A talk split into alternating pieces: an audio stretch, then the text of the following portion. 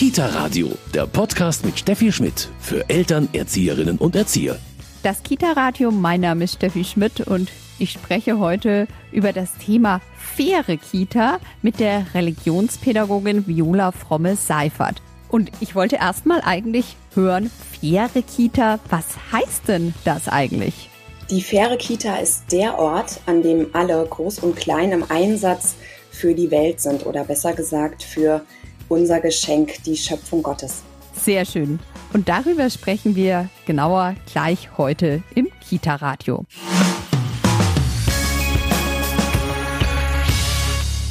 Faire Kita, das ist heute unser Thema im Kita-Radio und ich spreche dazu mit der Religionspädagogin Viola Fromme-Seifert. Und ich weiß, Frau Fromme-Seifert, faire Kita, das ist Ihnen ein ganz, ganz wichtiges Thema, ein Thema, das Ihnen am Herzen liegt. Ja, absolut. Ich finde, die Welt ist einfach wunderbar und hier gibt es so viel zu entdecken und zu erforschen und auch mit Kindern gemeinsam zu schützen, zu retten. Und in der fairen Kita ist einfach der Ort, an dem wir starten können auf der menschlichen Ebene, wenn wir Kindern auf Augenhöhe begegnen, im Team fair zusammenarbeiten, eine Bildungspartnerschaft mit Eltern eingehen, wenn wir Ressourcen sinnvoll nutzen und natürlich im Umgang mit allen anderen Geschöpfen bewusst leben. Fair, das ist so ein Begriff, habe ich den Eindruck, der hat sich so ein bisschen gewandelt. Sie sagen fair mit anderen Geschöpfen. So vor ein paar Jahren, vielleicht kannte man das Wort fair eigentlich, sage ich mal, nur aus dem Fußball, aus dem Sport. Genau. Der Begriff fair kann natürlich unter verschiedenen Gesichtspunkten in den Blick genommen werden. Sozial, ökonomisch, ökologisch. Beim Sozialen sind wir natürlich bei einem Fußballspiel, aber auch beim Zwischenmenschlichen im Alltag. Beim Ökonomischen denken wir an den fairen Handel und viele andere Dinge und dem Ökologischen natürlich sofort an unsere Ernährung. Also all das umfasst fair und das bedeutet für die Kita natürlich, dass ganz, ganz viele Möglichkeiten bestehen, da kleine und große Dinge zu tun. Auf jeden Fall, Sie haben es schon angedeutet, geht es dabei auch, wenn man das religionspädagogisch sieht, um Schöpfungsbewahrung. Und das ist ja auch ein ganz wichtiges Thema. Ja, absolut. Wenn wir davon ausgehen, und da würden alle Menschen zustimmen, egal ob sie religiös sind oder nicht. Wir haben nur einen Planeten, es gibt keinen Planeten B.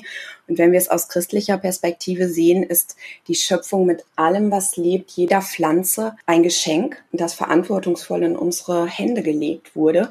Und es geht natürlich darum, in diesem Geschenk zu leben und Freude daran zu haben, das Leben zu feiern, aber natürlich auch das Leben wahrzunehmen, es wertzuschätzen und auch zu schützen. Jetzt ist das ein Thema, das vielleicht gerade im letzten halben Jahr in der Corona-Krise aber auch ein bisschen in den Hintergrund gerückt ist bei vielen. Genau, also Ängste so um das eigene Leben, um die eigene Gesundheit lassen natürlich alle Vorhaben wie plastikfrei leben, selbst anbauen, sich gesünder ernähren und umweltbewusster ernähren, in den Hintergrund rücken. Wir sehen das ja auch, dass vermehrt wieder Müll in der Natur rumliegt und die Menschen sich einfach nicht mehr um dieses Thema bemühen. Ein Thema, das wir aber auf gar keinen Fall vergessen können und das gerade eigentlich auch Kinder, schon kleine Kinder, sehr anspricht und ja, fast fasziniert eigentlich, kann man sagen.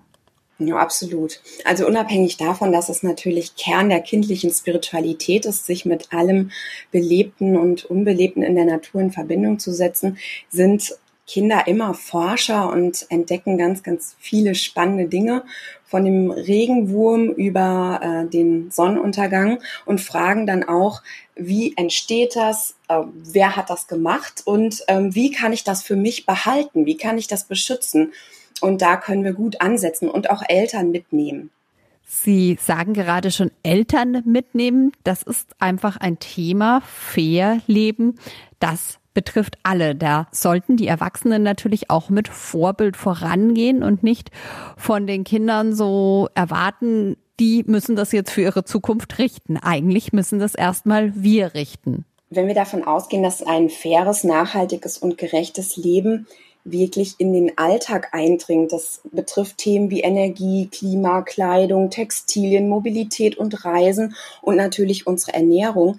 Dann sind wir Erwachsenen auf jeden Fall gefragt, da als Vorbilder Kindern voranzugehen. Aber es ist durchaus so und in vielen Fällen so, dass Kinder ihre Eltern damit anstecken, dass sie kleine Umweltpiraten sind und Eltern auf Dinge aufmerksam machen, die sie vorher vielleicht gar nicht gesehen haben. Wir haben schon jetzt über die Schöpfung gesprochen und dass Kinder da ein inneres Interesse haben, da eigentlich fair zu leben.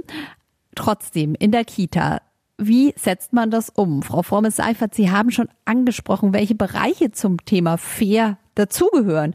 Das ist aber vielleicht auch für eine Erzieherin, eine Kinderpflegerin, vielleicht auch für eine Familie erstmal ja auch eine ganze Masse.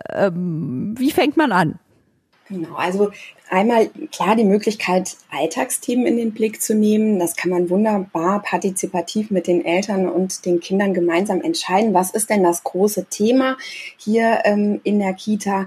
Zum Beispiel Mobilität. Alle wohnen auf dem Dorf und kommen trotzdem mit dem Auto zur Kita. Wie kann man das besser organisieren? Kann man vielleicht Fußkilometer sammeln oder Fahrradmeilen und eine kleine Punktekarte wie beim Bäcker machen und Stempel sammeln. Also wirklich mit so kleinen Dingen im Alltag beginnen und auch wirklich schauen, was ist denn der Bedarf in der Kita, was interessiert die Eltern tatsächlich bei den Alltagsthemen. Und wo immer mitgepackt werden kann, ist natürlich das Thema Ernährung. Gesunde Ernährung bei Kindern ist immer spannend und wichtig und da wünschen sich die Eltern auch Begleitung. Und da gibt es schöne Projekte, an denen man sich orientieren kann, zum Beispiel den Friedensteller, der im Bistum Münster ins Leben gerufen wurde. Der Friedensteller, was ist das genau, Frau Fromme-Seifert? Bei dem Friedensteller geht es darum, gemeinsam mit den Kindern und den Eltern bewusster Lebensmittel und Essen in den Blick zu nehmen. Das heißt, gemeinsam einzukaufen und gemeinsam zu kochen und dabei unter bestimmten Aspekten, die das Faire ausmachen. Nämlich zum einen, haben denn alle Menschen, die da mitproduziert haben, auch fair verdient und ist der Preis für das, was ich esse, fair für mich? Dann war es denn fair für die Umwelt? Das heißt, gab es keine weiten Transportwege? Ist der Apfel, den ich damit verwerte, aus Neuseeland gekommen oder ist der vielleicht regional und saisonal? Und der dritte Punkt, wie ist es denn in dem Umgang mit den Geschöpfen? Im besten Fall ist natürlich kein Tier für meinen Teller gestorben. Und das macht es dann auch wieder preislich erschwinglich, wenn es ein vegetarischer Teller ist.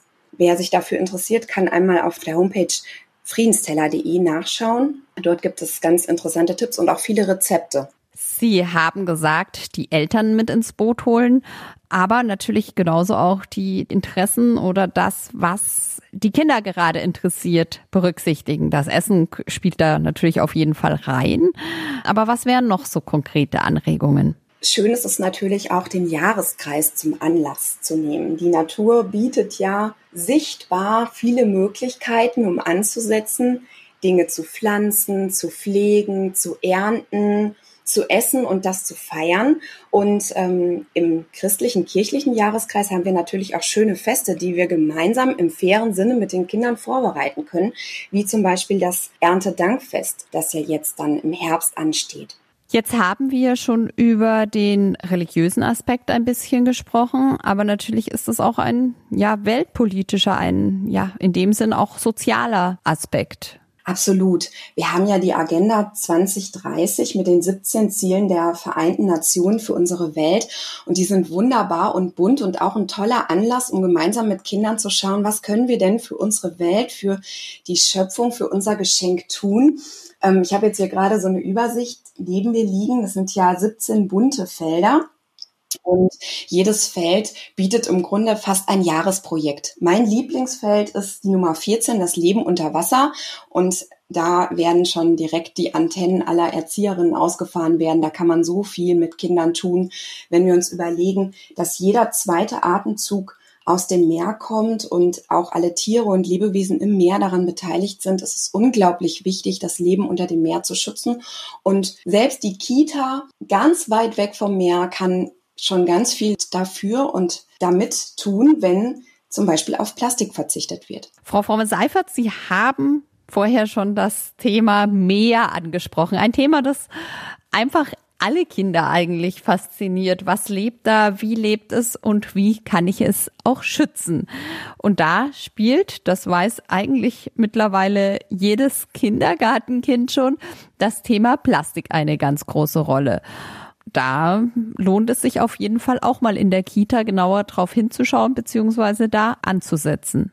Ja, zum Beispiel können die Kinder als Umweltpiraten ausgebildet werden. Das bedeutet ganz konkret, einige Kinder, die sich freiwillig melden oder vielleicht von ihren Freunden in der Gruppe bestimmt werden, erhalten eine kleine Schulung zur Mülltrennung und klären dann andere Kinder und auch Eltern darüber auf, wie das funktioniert. Dann habe ich mal in einer Kita wirklich erlebt, zur Fastenzeit war das, die haben das sehr schön gemacht, mal ihren Plastikmüll gesammelt und geschaut, wie viel das dann überhaupt ist. Die haben dann sogar eine Skulptur daraus gemacht, was dann natürlich wieder was Schönes eigentlich ist, aber also Kindern, denke ich, muss man das einfach, ja, Erwachsenen letztendlich auch, aber verbildlichen. Genau, also natürlich können wir jetzt nicht alle gemeinsam in Urlaub fahren ans Meer und dort dann am Strand Müll sammeln, aber der nächste Wald lädt dazu ein, gemeinsam eine Müllsammelaktion zu machen, vielleicht mit spannenden Kooperationspartnern wie dem NABU oder den Landfrauen und dort dann auch mal so einen Haufen Müll stapeln und den Menschen, die vorbeikommen, zeigen sichtbar,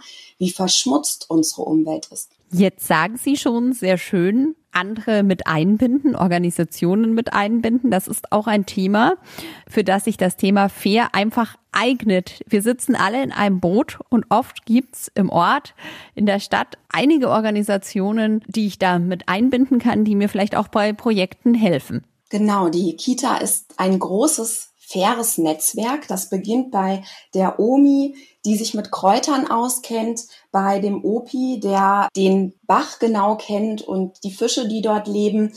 Das endet nicht bei dem Imker, den man besuchen kann, um dort gemeinsam zu schauen, wie fleißig die Bienen dafür sorgen, dass wir Obst essen können. Da gibt es Vogelkundler, den Bauern mit einer Obstpresse und natürlich auch die großen Organisationen wie den Naturschutzbund und da die Jugendabteilung. Und da kann man auch gut auf der Homepage des NABU einfach mal vorbeischauen und direkt sehen, welche Menschen sind denn da vor Ort, welche Verbände sind da und welche Kita-Projekte gibt es auch. Und im Idealfall ist das ein Thema, das Thema fair, dass Kinder wirklich, also ihr Leben lang im Kopf behalten, dass dann auch nicht einem, ja, 10-Jährigen irgendwann zu blöd wird, der dann sagt, ach nee, mir geht's doch um Bequemlichkeit. Also wir legen da etwas an, was hoffentlich ein Leben lang bleibt und wo nicht das Kind mit 10, 11 Jahren sagt, nö, jetzt ist mir doch meine Bequemlichkeit wichtiger. Das ist ja eine Grundfrage aller Menschen. Warum sind wir auf der Welt und wie können wir hier gut leben? Und wenn wir den Kindern Handwerkszeug mitgeben, das ihnen richtig viel Spaß macht, das wird sie lebenslang begleiten und den Alltag ganz, ganz stark beeinflussen. Wir sehen das ja bei den Fridays for Future, welchen Einfluss das haben kann. Sehr schön. Ich habe es vorher schon mal angedeutet, es sind ganz, ganz viele Punkte. Da kann sicher jede Kita ihres finden. Aber das raten Sie auch, erstmal wirklich im Kleinen anfangen, nicht sich gleich 10 Projekte vornehmen, oder? Ganz genau. Also wirklich etwas Kleines starten, das zur Jahreszeit passt. Jetzt vielleicht noch ein Insektenhotel bauen, im Frühjahr eine Schmetterlingswiese pflanzen, vielleicht Energiepiraten ausbilden, die sich um die Wasserversorgung kümmern oder das Erntedankfest in den Blick nehmen. Also klein starten, sich nicht überfordern, auch schauen, welche Charismen sind denn in dem Kita-Team vertreten. Gibt es denn da jemand, der sich total für Meerestiere interessiert oder jemand, der sich von der Armut der Welt und der Hungerthematik sehr berührt fühlt und da dann eben ansetzen. Wenn Kinder merken, die Erwachsenen sind angesteckt und die haben da Freude dran, dann sprüht der Funke und die Kinder können das dann entsprechend auch genauso an die Eltern weitergeben. Erntedank, Sie haben es gerade angesprochen. Wie sähe das konkret bei Ihnen, wenn Sie es umsetzen würden, aus? Bei mir hat das großen interkulturellen Faktor. Das Erntedank ist ein Fest, das durchaus die verschiedenen Religionen miteinander verbinden kann, weil wir ja hier darauf schauen, Gott hat unsere Welt gemacht. Was wächst denn da? Wie ernten wir? Wie verarbeiten wir? Und wie können wir das Geschenkte feiern? Und im Islam zum Beispiel ist ja auch eine vergleichbare Schöpfungsgeschichte, ein vergleichbarer Schöpfungsglaube zu unserem Christentum. Und da können wir uns gut miteinander verbinden und auch vielleicht einen Weg finden, gemeinsam zu feiern. Natürlich nicht im Kirchenraum, sondern outdoor. Das bietet sich ja bei Erntedank auch an. Ja, der faire Umgang mit der Umwelt, mit der Natur, der ist Kindern sehr, sehr wichtig. Die 4-jährige Josefa hat mir erzählt, wie das mit den Tieren und dem Meer und dem Plastik so ist. Ich mag gerne Fische, Vögel und Robben. Ich will nicht, dass die im Meer in Müll schwimmen. Und ich will nicht, dass die Menschen so viel Müll ins Meer schmeißen. Und bei uns bekommen Sie jetzt noch den Medientipp. Kita Radio Medientipp.